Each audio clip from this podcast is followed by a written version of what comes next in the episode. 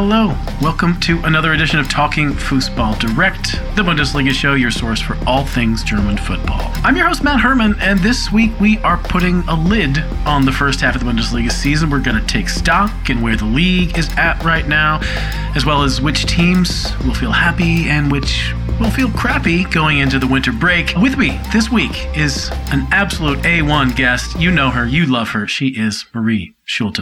Welcome. Great to have you back. Thanks, Matt. Thanks for the kind intro. I love to be an A1 guest and always really exciting to be on at a milestone like this. You know, we're at the end of the Hinrunde, end of the first half of the season. So really appreciate the timing as well. Nice one. It's good to have you here at a time when we can take a nice overview of things. Uh, we are going to be right back with plenty of discussion about Matchday 17's main storylines, as well as maybe maybe a few broader ones to come out of the English week to end the Hinrunde. But while I have you here, please do subscribe to the pod wherever you get your pods. Leave us a five star rating to help us spread the word. It really, really helps us out. And please consider becoming a supporter on Patreon. We're going to be kicking off our Scandal series later this week. That's a series about all the biggest scandals to hit the Bundesliga in its five decades plus history. Bis gleich.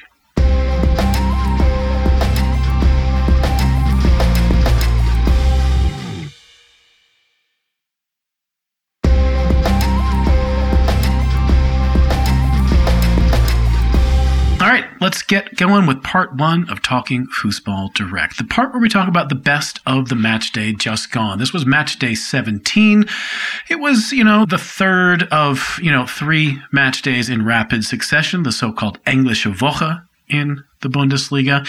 And if it weren't already clear, from you know the last few weeks, at least ever since Bayern got past Dortmund in Der Klassiker the title race is not really in a hot place right now. There is a nine point gap at the top of the league between Bayern and Dortmund. Let's explain how we got there.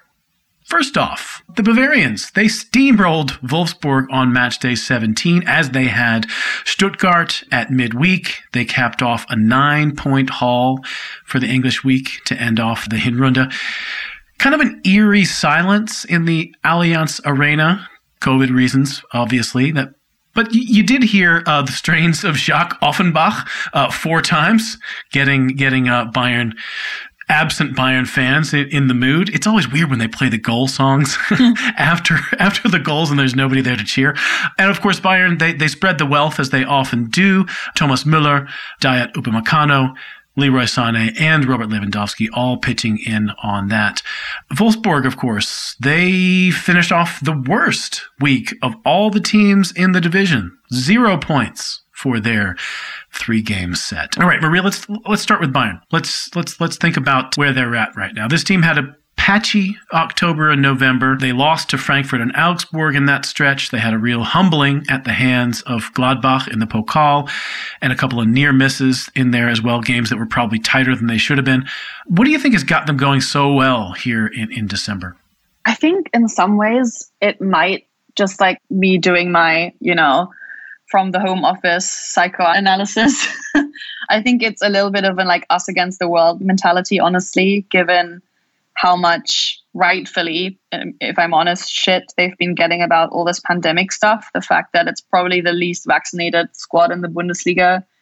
And I think it's the team rallying. And we we've seen Bayern do that, that they rally when there are, you know, momentous challenges that that they bring it and they perform with their, you know, to bring in like a new metaphor into the mix, like with with their back against the wall, they just go and I think that's what's happening here. You know, we heard Kimmich has been really struggling. He's out until after the winter. He perhaps only second to Robert Lewandowski in terms of his goals. Kimmich is probably Bayern's most important player.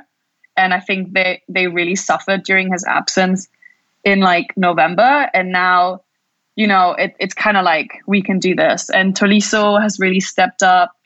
Um, a lot of players have really step, stepped up in this difficult time. And Julian Nagelsmann, I think personally has been too lax publicly in his comments and he's kind of like blamed the media on like oh just leave us alone with all this covid stuff which i think is wrong but i think his team you know maybe his team supports that and appreciated that because he definitely seemingly had their back and I think a lot of it really comes down to this, you know, just them. It was kind of like an us against the world type thing going on there at the moment, and also like with the, with that game against Dortmund, that was just the most. I, I'm not a big fan of this phrase, but that was the most like Mia San Mia game ever. Mm-hmm. and I just think they're just steamrolling through the league right now. And with every goal, every win, every substitute who uses his minutes, like Marc Roca recently got his first minutes of the season, you know, it's kind of like everyone looks good right now. And it, there's just so much collective confidence in that club right now. Yeah, yeah. I feel like when you have players like Marc Roca and and Corentin Tolisso, you mentioned earlier, players who you know, at various points in the last couple of years have been more or less written off by, you know, either coaches or fans or both who are now coming in and contributing, doing good things. I mean, that means a hell of a lot, especially for a, a team that did have, let's just say some, some notable absences at some notable times for notable reasons. And I, I too feel like this is a team that is feeling itself right now. I mean, looking at those goals from the Wolfsburg game, I saw, you know, it was interesting, well worked goal, the one that Leroy Sané scored, but all the other ones were basically just Bayern swarming into the opposition half and just basically bashing the door down in a way that like a lot of teams just don't feel confident doing because they're either going to you know feel that they've exposed themselves at the back or or you know they don't feel like that's a, a prudent way to play. And, and Bayern I find a lot to like about the way that they push it to the limit against so many teams, teams that they think that they can boss around. And they, you know, this week was a great example. They they got a 4-0 result and a 5-0 result and they, you know, did it in style. Definitely. And I think also I mean, I will say that maybe perhaps even since the Guardiola era, the squad has been getting thinner and thinner. Where, like, yes, the best 11, you know, Bayern's best 11 was still always the best in Europe, but there were times where even the best 18 or the best, like, bench, you know, Dortmund would have a better bench. But I think at this time, like, even though they've been so strained with, like, to use a really nice, nuanced American term for basketball, like people in health and safety protocol. Oh yeah. so people out like through exposure or just being infected. But like yes, did, like did you mention you're a, you're a Nets fan? Are you outing me here, Matt? just speaking of health and safety protocols. I know. I mean, the Nets they at, at yesterday's game, yesterday being Saturday night against the Orlando Magic, who are currently like the worst team in the NBA. The Nets had six players at their disposal for five spots. So they had one substitute, and um, it was it was like all rookies plus Blake Griffin, who Europeans might know for having dated Kendall Jenner. I don't know if you're not into basketball, that might be a better point of reference. but it was like all these like children, and then Blake Griffin, uh, and all their best players like James Harden, Kevin Durant, Kyrie Irving is another story. But they were all out for COVID related reasons. But yeah, I think we're going back to Bayern to you know a sport played with your feet rather than your hands. Even someone like Omar, you know, he's had a really good like fall and winter. He's gotten his minutes, he's been solid, which I think is the best thing you can say about a young defender. Is just being solid and like stepping up when needed. Dayot Upamecano, I think, who's been decent since his signing, but he hasn't exactly had people like screaming from the rooftops. Had a sensational English Woche, like absolutely sensational week.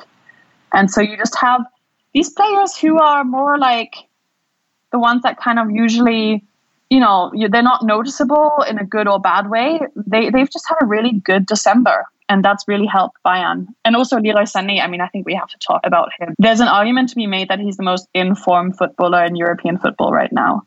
He's just been stunning um, pretty much since like mid October. And like to stick out of a Bayern Munich team in all competitions out of all the attacking players is sensational. And I'm personally very happy that it turned out this way because at the beginning of the season, if we remember, even Bayern Munich's fans were like whistling him out of the stadium. So this is a really nice, nice change.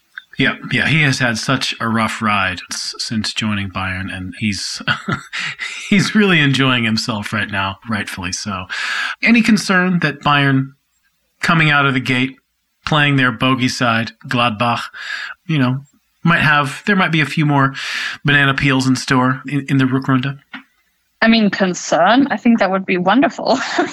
they get tripped a little bit. So concern on their I, behalf. It's just sad, you know. I feel like a, a few weeks ago we had such a good Meisterschaftskampf. Like we had three people. It was like a three-way tie up top, and now it's like nine points yawn. You know, it's because it's nine points plus obviously the better goal difference. So really, Bayern has to lose three times for it to get exciting again, which is very unlikely to happen and it's so early. I mean, we're talking like before the break, and that's really depressing. So, yeah, I think Bayern, which is kind of an open secret, I wish people would talk about this more.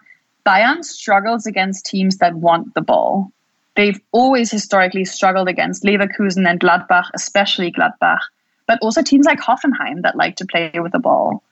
And they love playing against teams that play a high line like Dortmund, because that is just so risky against Bayern. You know, you just need to dissect that once and then you have like some of the best strikers in the world storming at your goalkeeper.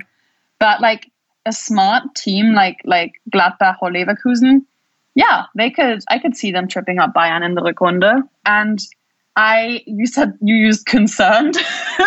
I would be like more, you know, encouraged if that happens, to be honest. Mm-hmm. um, a, a, brief, a brief moment uh, to spare for for Wolfsburg. I mentioned already they they did they collected zero points from this Englische Woche. They are terrible right now. Uh, the winter break really couldn't come at a better time for them. Any thoughts on the reasons for their dysfunction at the moment? It's a tough one because their squad is good. You know, they have a really good team, they have a new coach. Usually, even if you sign a new coach mid season, you have like a, a natural positive effect at least for like half a month or a month but that is not the case. They're just as terrible as they were before. Under Kohfeldt, they're just as bad as they were before. And honestly, I mean, because we're being very honest tonight, I would say I'm worried, but it's Wolfsburg, so I don't care. Mm. like, I just don't think that they would be a big loss.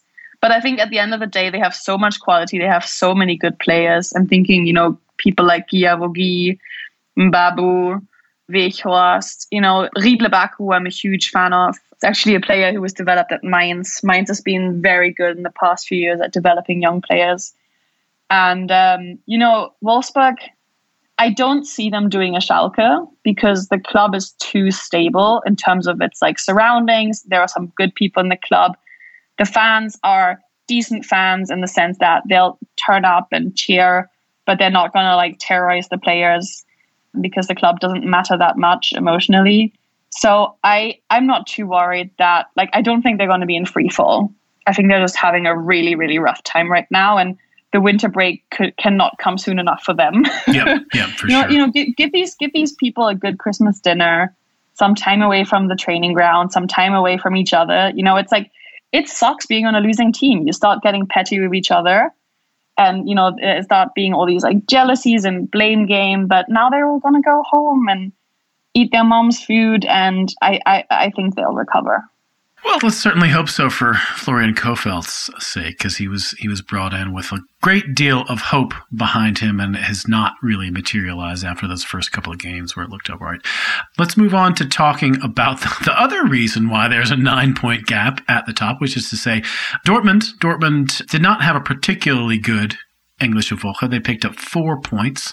They finished it off, in fact, with a loss in Berlin.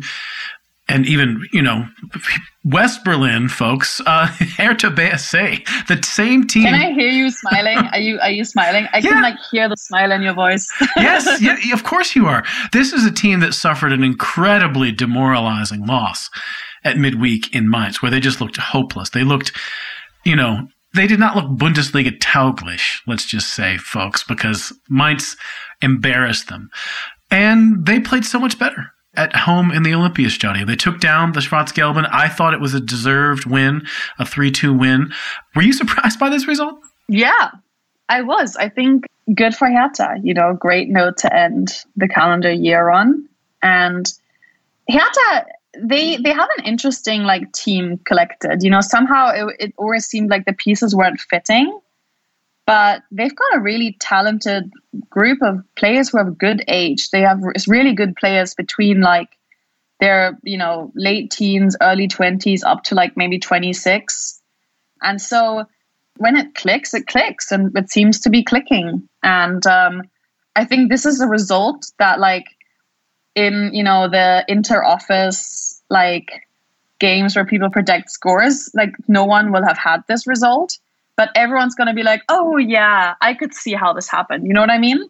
Because, like, Dortmund are just so good at messing up and it just I, I kind of think you know good for Hertha, deserved win. Yeah, yeah, yeah, and and I see this as basically the fruits of a fundamental shift in philosophy since Tayfun Korkut has taken over. You know, Pal Dardai, great guy, great player, okay coach, was just so concerned with sort of defensive fundamentals with compact height, as he always, you know, went on about, that sometimes I think he sort of robbed his teams of a little bit of passion, or he only allowed a certain number of players within his squad to express themselves in much of any way, and, and pretty much everybody else was was charged with you know staying compact and and not really doing a lot with the ball, working against the ball a lot. And I just see this team as as playing in a totally different way. In some ways, what I thought their problem in Mainz was was that they played too many water carriers and not enough ball playing footballers, and and they hmm. basically got pressed out of the game because a lot of their players just couldn't handle the press. They don't have the technical abilities to do it. This was a super encouraging game. I love the fact that Ishak Belfodil got a goal in this game. He's been really good over the last several games, setting up Stevan Jovetic in, in, a couple of games and, and sort of doing a lot of uh, the dirty work, but not getting the uh, the just desserts. So it was it was a great pleasure to see him score, and, and a great pleasure also to see Marco Richter get a couple of goals. He's been one of of Hertha's better players. Um, any thoughts from you about you know anything different you might have seen from uh, from Hertha since since Korkut has taken over, or the fact that you know, Tayfun Korkut, when, when he was hired rather abruptly, there was a lot of chatter on, on social media that this was some sort of a, a, a cruel joke or it was um, a, a prank. And it's really not turned out that way, has it? No, not at all. And I think in some ways, guts, you know, are rewarded. Optimism is rewarded. And I mean, Korkut used a really attacking lineup against Dortmund, and that was ballsy, and it worked out great. You know, to use, I think in midfield they had Marco Richter and Jürgen Ekkelenkamp, and then two strikers up front. Mm-hmm. Instead of being like, oh, you know, we're gonna hide and hope that Haaland doesn't like storm through a wall of like four defensive midfielders. That did not happen. So it was kind of like full steam ahead and it worked out really well for them. And I, I kind of congratulate them on that. Like, I think it's always interesting when there's a new coach mid-season because you'll have really unexpected winners like maybe players who the fans had written off or who were kind of like everyone's you know everyone's culprits so to speak and i just feel like right now we're seeing just how much depth there is in Hertha's squad especially because I think Suat Serdar is out injured at the moment, right? Yes, yeah. Even when Hertha played badly, maybe I'm I'm looking at this through tinted glasses because I naturally watch him whenever I watch Hertha because I really appreciated him at Mainz and Schalke before. But even when they played badly, he's he's been a very good footballer and has shown up. And you know, from what where I stand, he's quite an important player for Hertha, and he's not even there right now. And it's, like no one is noticing because all the other players have really stepped up. And like you were saying, Belfodil's great. Marco Richter is finally rewarding himself because he was always a hardworking player, but he was never really a starter under Dardai. You know, he would come in like the second half, maybe be thrown a bone occasionally and start, but he was not. He was like one of the first 15 players, not one of the first 11 and he's just been sensational. So it's um, yeah, well done, Hertha. Yeah, one of the, the, problems when when Dardai was still in charge at the beginning of the season, I just don't think he ever really found uh, his team. I don't think he ever really found the way he wanted to play or which which players he wanted to play. It was a lot of changes, and and you know, Korkut, I didn't have a lot of faith that he was going to do a lot of good things, but I'm I'm being proved wrong, and I'm happy to be proved wrong. Uh, before we leave that behind, Erling Haaland very frustrated on the night. Interesting, you know, he didn't get a lot of um, of good chances. It seemed like, uh, you know, especially Niklas Stark and Jordan Torunarigha kind of had him under control. A couple of interesting scenes. He he pushed Niklas Stark over at one point, sort of petulantly, when, when he got the chance to sort of run after a ball that he had no chance of getting. But Jordan Torunarigha seemed to earn a little bit of respect from Haaland uh, at times when they were sort of pulling each other up off the ground. It looked like they were, you know, I don't know, happy warriors together. Maybe, maybe he just likes playing against another guy who's just about as big as he is. Yeah, that's like a lot of kilos colliding on the pitch with those two. that's like a high level collision. That's almost like an American football style tackle for sure. I think Haaland and some of the things that I've been hearing through journalists and Asians and stuff, I think sometimes I'm worried he doesn't have the right people around him.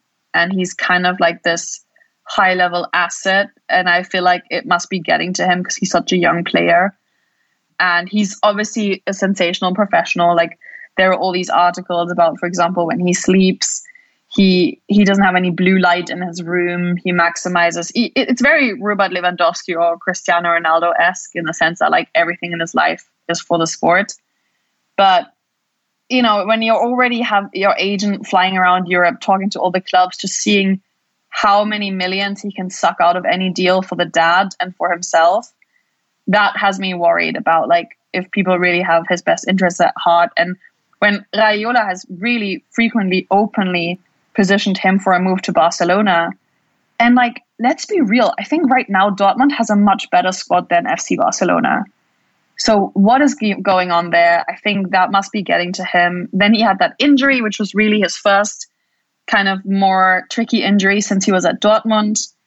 But I also think sometimes, you know, he's probably one of the best three or five center forwards in world football already, and he's so young.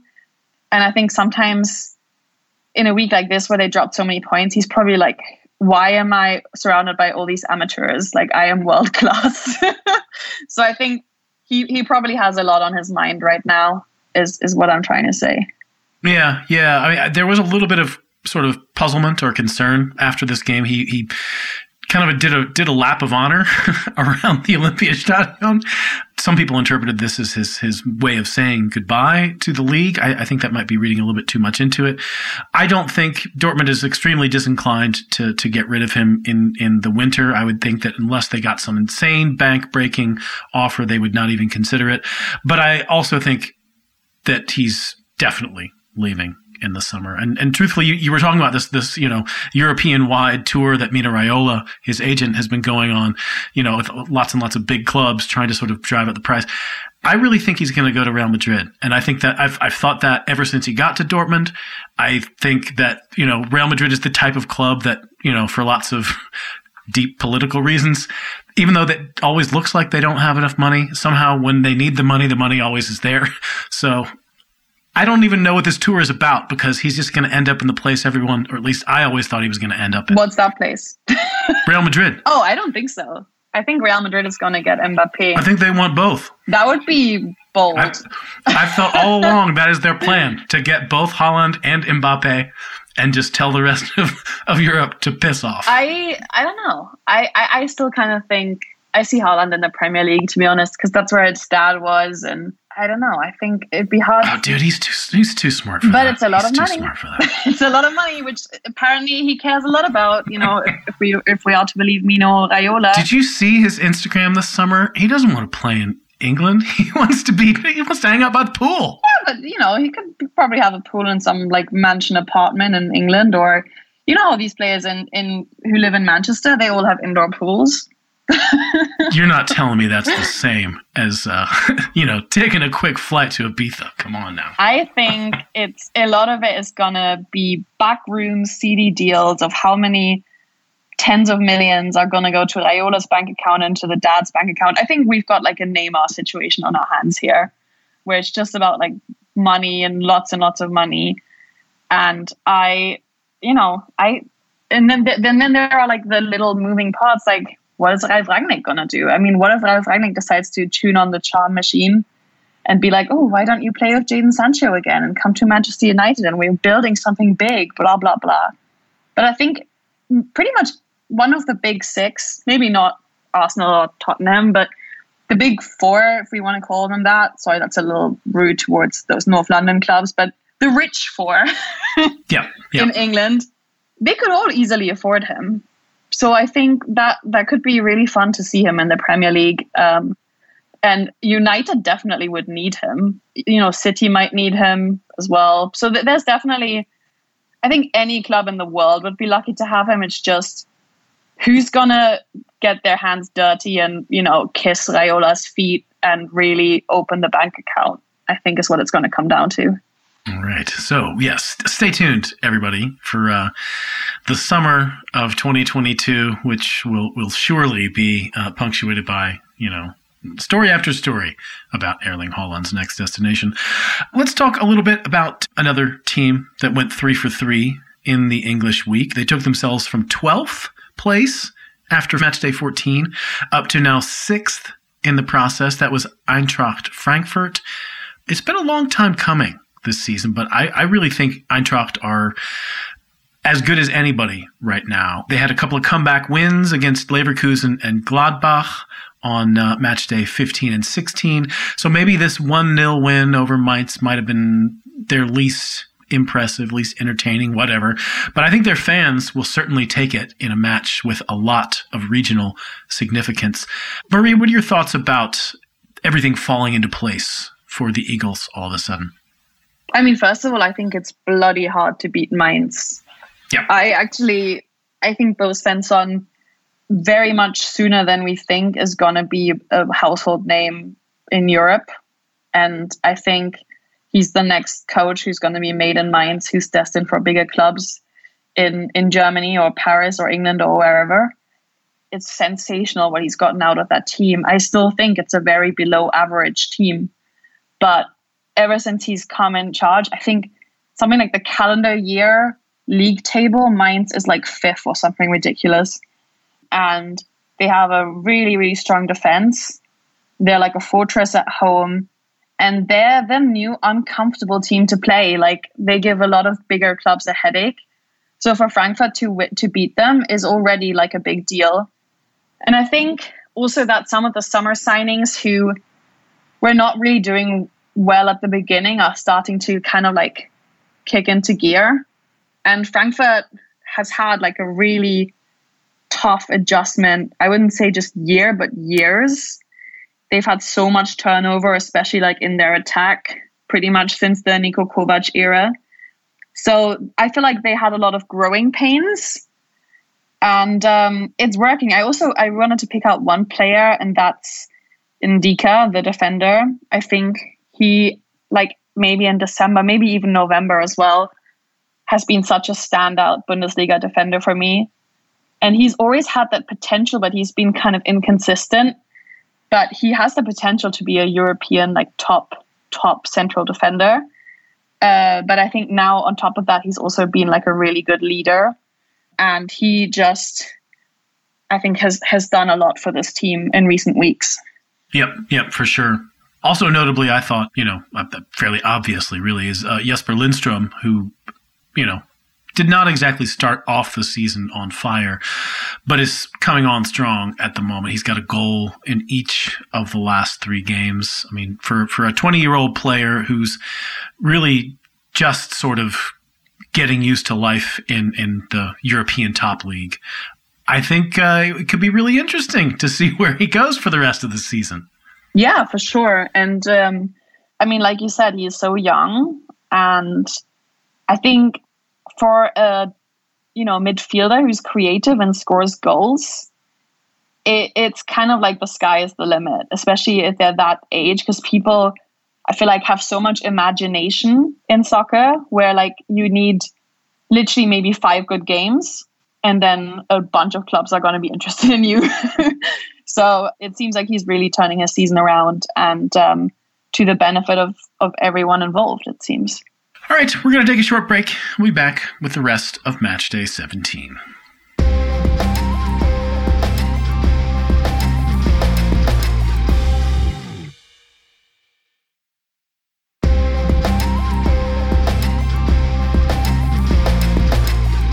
Okay, here comes part two of Talking Fußball Direct, the part where we talk about the rest of the match day just gone. This was match day 17, of course, the end of the Hinrunde, as, as the Germans call it. I think we should probably start with Freiburg. Freiburg were 2 1 winners over uh, Bayer Leverkusen. That basically put them into third place, which is quite a heady place to be for a club of uh, SC Freiburg's uh, stature. I think we all know what that means for them.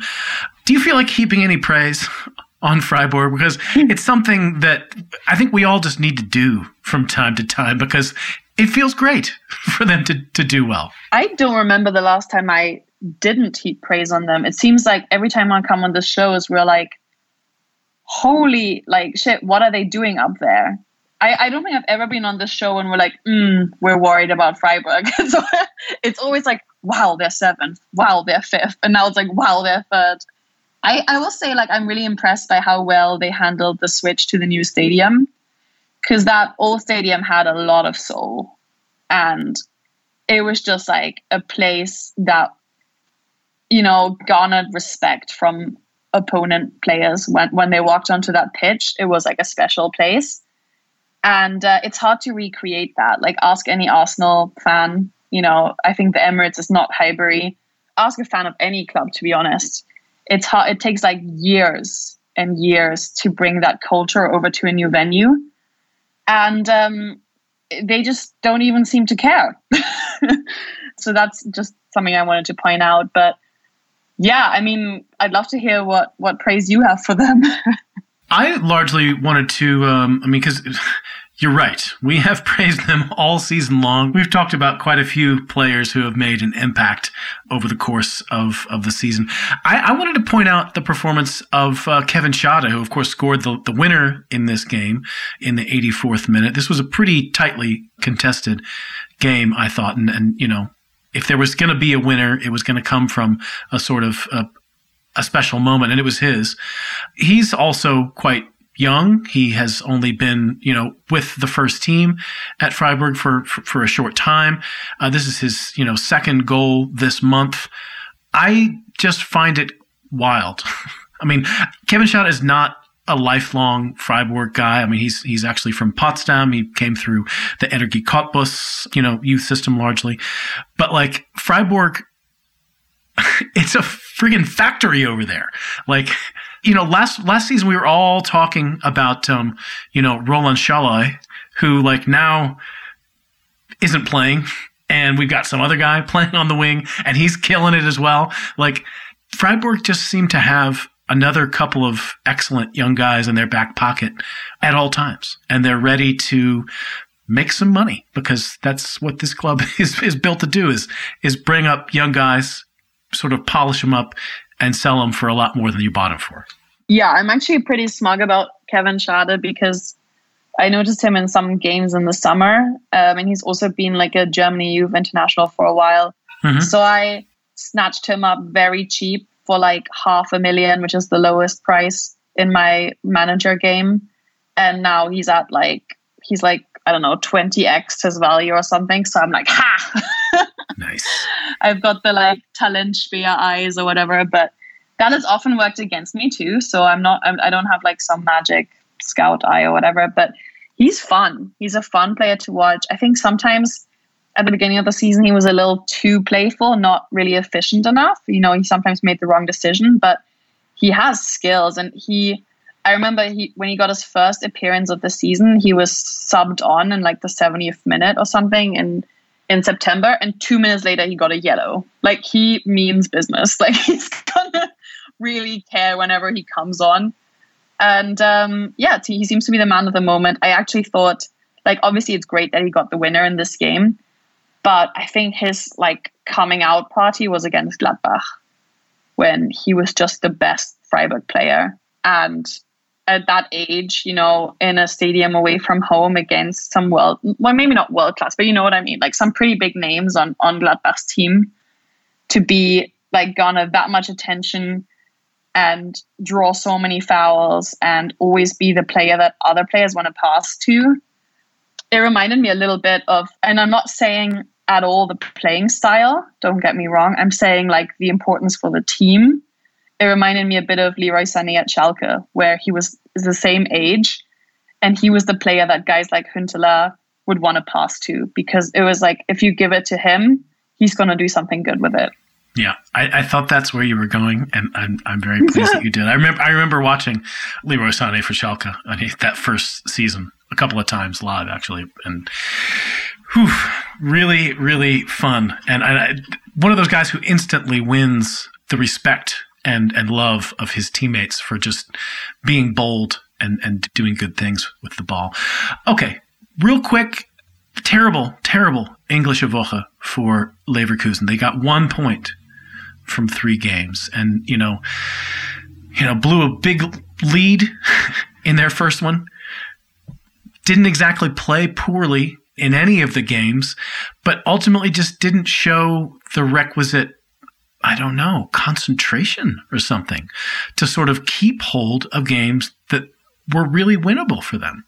Yeah. I mean, they're just a really frustrating team. I think maybe maybe with that i'd like to hear your your take on it first because i think sometimes i approach them from the from the same angle but th- this it's definitely been tough to watch that yeah i'm i'm a little bit puzzled by it myself i guess i really have to go back to that result from the beginning of the Englische Woche, but the one where they went two up on Frankfurt and then ended up losing 5-2 which says to me that they run a little bit too hot and cold, or they sort of allow themselves to get caught up in moments a little bit too much. This is obviously, as you mentioned earlier, a lot of silly uh, armchair psychologizing. but um, yeah, I'm not really convinced. I'm at a loss. I just think it's so frustrating. It's, they're so wasteful with their quality. And it's like so laissez faire. It's like, I, I mean, I, I said this, I think in November, the amount of quality that they have, that is like once in a decade to have that many young players superior quality in your squad performing well together. That I was like, I, I think I put this on Twitter or I was talking to some friends, I don't remember, but it's like what Monaco had in 2016 when it was like uh, Lemar and Mbappe and Bernardo Silva, you know? and then like what Ajax had when they had De Ligt and um, the other one who had a similar name, the defender, whatever his name is, the one who's now at Juventus. Uh, De Jong. yeah, exactly. De Ligt is the defender, and, and then De Jong, and they had all those talented players, and Hakim Ziyech, of course. And I feel like this is this is where Leverkusen is at right now. It's not obviously everyone talks about Florian Wirtz and Musa Diaby, and you know more recently Patrick Schick but they have so many good players. They've got Tapsoba, like Bakker has been good before he got injured. They have just have so much now. Palacios is getting good finally. They have so much quality in that team, and they're all of like a great age. And it seems like they're just like happy to play beautiful football and see like where it takes them. Whereas really, if they got serious, this is the season where they should contend for the title. And so that to me is so frustrating to see like it's like wasteful beauty in a way and just sloppy with like how much quality they have. Yeah. I'm certain that people who follow Leverkusen feel really frustrated uh, after weeks like this. Let's move on. People who follow Bielefeld probably feel really good after this English week. They bounced back from uh, a loss to Hertha on the first of the three games in sequence to beat both Bochum and Leipzig to end the week. Six points for Bielefeld.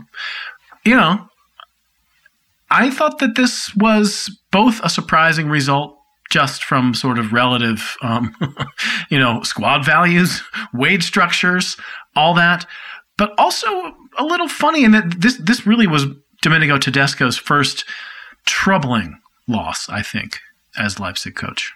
Yeah, it was pretty embarrassing. Let, let's be honest. I don't really know what happened. I mean, you have those days where like apparently everything goes wrong. I I mean, no disrespect to Bielefeld, but this was very much Leipzig's game to lose, not like Bielefeld's game to win. And it's it's it's it's kind of strange. I, I sometimes I'm second guessing myself about if Leipzig has the same amount of quality they had in previous years because it's been like they seem to be like a Europa League level team this season, whereas we've gotten so used to them being either the second or third best team in Germany for the past like five years or so, and they just seem to be slipping. And I think it, it has a, some somewhat to do with like losing your two best, your starting center backs in the same summer, then you know struggling basically for now a year and a half, struggling to replace Timo Werner and his his goals for the club. I don't know. I feel like I I rate Domenico Tedesco highly, and I think that was a really interesting appointment because in some ways it's good timing because he is a more pragmatic coach and i think that's what leipzig needs right now. They just need someone to like steer them back into you know the top four. And i, I think you know he'll use the time over the break to like imprint his tactical setup onto the team. But i i think there are some deeper issues that maybe we're not even seeing yet i mean maybe tell me tell me your take. What would you think might be wrong at Leipzig this season? Oh well, I mean, I think most of what's been going on this season has been the sort of rejection by the squad of what they were trying to do or what Jesse Marsch wanted them to do, which is to go back to the sort of extremely reactive only only pass forward as quickly as possible at all times type of, of football, which they just clearly didn't want to play anymore. This result is just crazy, though. I mean, this particular result against Bielefeld, I mean, they were at home. Bielefeld were down to 10 men for the last 20 minutes and scored with 10 men their second goal.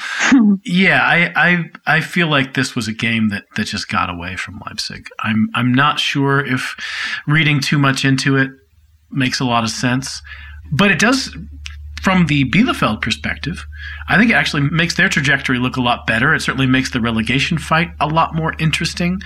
You know, they were never quite as hopeless as as Fürth down at the bottom of the table, even though they were right next to them for most of the way. But they've essentially closed the gap to the playoff spot now. I mean, they're only one point behind Stuttgart in uh, you know 17th, which means that like there's just a ton of teams in play right now who very easily could um, get themselves mixed up in the relegation battle. And, and, in truth, just looking at the Bundesliga table right now, and I, I think I probably could have mentioned this when we were talking about the situation at the top you know, with, with that nine point gap between Bayern and Dortmund, and then another five point gap between Dortmund and Freiburg. You know, the Bundesliga is just a lot of, a lot of like mediocre stuff this year. I have to say, yeah. Like, I there's just there's not a lot of teams that I think are truly good, and there's only one team that I think is truly bad. Yeah, it's not the best place to be. I have to be honest. No, I think that's a good read. I I hadn't heard it like that, but when I do hear it, it's kind of spot on. And I think kind of what you're saying about this, just like this big middle. I also feel like this is the first year in a while where we haven't had like breakout, breakout young stars.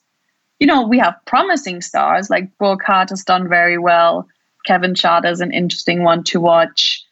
Jude Bellingham is confirming his impressions from last year, but we haven't had like a zero to hero person who everyone is like, oh, which English club is he going to go to? Or, you know, and it, it's kind of a shame because I feel like that has become the Bundesliga's trademark in years past. And I, I mean, I will say like something that I really enjoyed. Of course, the, the team that I grew up supporting, they're not in the Bundesliga this year, so it's been liberalizing just being able to pick games to watch, and instead of torturing myself over like defensive football, being like, yeah, I'm going to watch Gladbach, I'm going to watch Leverkusen, I'm going to watch Dortmund, you know, and just like hopefully see good goals but there haven't been that many great games either. Like I think the game Dortmund v Bayern was a fantastic game. You know, that was like three weeks ago, two weeks ago. And I've seen some very, very good Leverkusen performances. But it's I don't know, it hasn't really been a blockbuster season yet. So hopefully we'll we'll we'll see more of that in the new year. Yeah. Well, let's talk a little bit about a couple of teams who are down in that sort of maybe relegation trouble area. One being uh, Borussia Mönchengladbach. Oddly enough, they are on 19 points, just two points above the playoff spot. They, uh, you know, they couldn't hold on to a 1 0 lead late against Hoffenheim. Hoffenheim, of course, who have been sort of on the up and up lately, up in fifth place at the moment. Also, Stuttgart. Stuttgart have not really gotten it going this season and continued to not have it going, at least in, in, in terms of holding on to a result late on, much like uh, Gladbach. In this case, however, it was a loss, a loss in Cologne. Anthony Modeste shocked the Swabians with a kind of a signature powerful header, the only goal of this game, the one that gave uh, Cologne all three points. Thoughts on Gladbach and Stuttgart? You know, I guess the, the, the quick read that I think has been going around for, for, for most of the season has been that Stuttgart has had injury problems and Gladbach are getting used to a new coach. Is there something else there? I mean, I will say I'm not concerned about Gladbach. I don't think they're going to have a miraculous rise and end up, you know, qualifying for Europe, but I think they'll they'll have a comfortable rest of the season. I am worried about Stuttgart just because they seem to be spiraling a bit. And I think it's a shame because it's a great club to have in Germany's first tier. It's one of the really big clubs in Germany, historically speaking, and the fans care a lot. And it has a, a great like culture to itself. And I think it's sad because I like their coach. The coach has done good work there in the past. I like a lot of the players. They are good. Like Führich is really interesting. Massimo is interesting. Mavropanos is fun to watch. Like there's a lot of quality there. Um, it just seems like they're a very unsettled team right now. And yeah, I, I think they could go down which would just be a real shame in my opinion. So I'm I'm definitely more worried about Stuttgart than I am about Gladbach. Yeah, okay. I, I think that's a that's a fair read on things. Union Berlin. Oh, Silas, I should mention, you know, Silas Wamangituka, or, you know, I can't really keep track of what we are calling him these days, but very, very talented player. And he's back from a really terrible, terrible injury. So I think that was a sigh of relief from everyone in Germany because he is the you know type of player that fans from all clubs liked watching last year, and um, I think if he fully recovers and regains that trust in his body, he could really help lift Stuttgart in the new year. Oh yeah, that dude is a force of nature. I'm I'm whenever I watch Stuttgart and he's healthy, that's the guy who I want to be watching. Yeah. I wanted to move on to the last couple of games uh, just to mop things up here. Union Berlin they kept hold on to seventh place going into the the Winterpause. Uh, they got a win in Bochum. Max Kruse scored that goal that um, won them the game. Bochum probably should have taken a bit more from this. Probably should have earned themselves a draw if only Milos Pantovic could finish a little more cleanly on the day. And uh, Augsburg and Fürth this was the If a Tree Falls in the Forest with No One Around special of the week, which actually lived up to its billing in that, um, you know, Augsburg traveled to Fürth and, and nobody scored. Any thoughts about that last quartet of teams? Yeah, I think Union kind of secretly, without any of us really noticing, has one of the best defenses in the Bundesliga. And um, they just have somehow assembled some very above average defenders, and together they're like an absolute wall. Like I'm thinking like Robin Knoche, Christoph Trimmel, Marvin Friedrich, Ryerson has been a really interesting one to watch, like at fullback or defensive midfield. He's very skillful.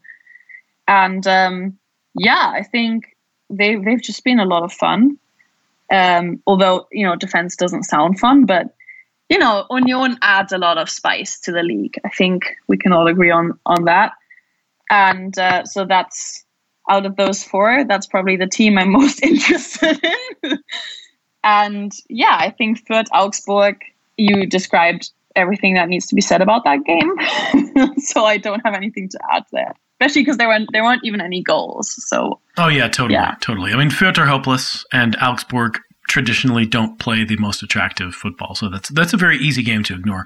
Bochum Union, I, I w- that's a game I wish I, I could have seen you know, not in from the respect that I think it was a terribly good game, but just because I, I want to make a point of watching more Bochum in, in the second half of the season. It's uh, it's been great to see them be as solid as they have been to sort of really separate themselves from from you know their fellow promoted side. So yeah, I, I'm I'm interested in seeing where things go with them. Yeah, for sure. I agree. And it's just they they have they've assembled an interesting team. Very kind of scrappy, but they have some players that can really play. So that's been fun to follow. All right, that is all for this edition of Talking Fußball Direct, which was produced as always by Aidan Rantoul. Great to have you back, Marie. And and you know, I can't believe we were able to tear you away from your your blockchain crypto NFT reporting duties these days. Oh my gosh. Yeah, thanks for very helpfully mocking me for that. I think it I deserve it. It's you know, it's an interesting fit. I think there's a lot of overlap with sports and I think the the cultural stuff more so the NFTs more so than perhaps like the actual cryptocurrencies is very easily explained to any sports fan because you can explain things like artificial scarcity, value of digital art, value of different things because it's I always think it's like how we all traded, you know, how we would all open packs of Panini al- like World Cup collectible cards when we were little to fill those albums or maybe baseball cards when you're in the US for American listeners and yeah, so that's kind of how I understand it and explain it to people a lot of the time. But it's funny. I think it's a lot of the same people are interested in the two. There's definitely an overlap in the crowds of like sports fans and then like crypto and NFT people. And it's a fun beat to to report on for sure. It's very lots of interesting people. yeah. Oh, oh my. Uh, probably just about as many, if not more, than the Bundesliga. How's how's the Bundesliga's NFT game coming along? That you will not be surprised to hear was the first NFT I bought. so it's like uh, Topps, like T O P P S. Sure. Oh yeah. The company that ha- hold the licenses for a lot of sports. I think they they hold the licenses for NFL trading cards and baseball cards in the U.S. Um, so two of the most popular sports for collectibles in America. They have the license to do the Bundesliga NFTs starting in the past season. So the, their first, the first time that they did NFTs of Bundesliga players was the COVID season, basically the 2020, 2021 season. So there are like Erling Haaland uh, cards, but then there are also like Jadon Sancho cards before he switched. And so I got myself a few of those, and you can pay in normal currency. Like you can just pay by your credit card. You don't have to like get currencies, and you can pay on the website. And I think if anyone is interested in the space, it's a good experiment because the the cards are like cheap. Um, there are different rarity tools. It's not going to break the bank, and it might like make you understand the space a little more. So I I bought a random like I bought one pack, and it, I just got random cards. Like I got uh, Boetius from Mainz and some other players, but then the ones that I chose to buy, I bought the most common rarity scale because I was like, I'm not going to pay a lot of money for this. So I bought a Jadon Sancho card and a Leon Bailey card because I thought it was cool that they were in the Bundesliga for a while, and this was I bought them maybe in September, so they were already they had already moved on, and Josh Sargent as well, and Chris Richards. So I obviously have such a soft spot for like Americans and English people coming to the Bundesliga. I always think that's really interesting. And um, then I bought some Schalke players because, of course, they're not in the Bundesliga anymore. so, so I have like an Amine Harit uh, NFT and a Matthew Hoppe NFT. And I think in total I spent maybe like 35 bucks on those. So it's more for sentimental reasons. Like I definitely don't plan on like selling them or flipping them or something. It's more like I just wanted to see what the experience is like. Nice. That, that that's really sweet. What a great digression. Oh, you can follow uh, Marie on Twitter, of course, at uh, Marie Schubo. You can watch her YouTube show, Marie's Bundesliga Minutes. And, and if you want to contact me, I'm, I'm at Mr. Matt Herman on Twitter. Talking Fußball Extra will be back on Wednesday to wrap up the doings in the Zweite Liga and below. And don't forget, the Scandal series kicks off on Patreon this week as well. Bis zum nächsten Mal, y'all.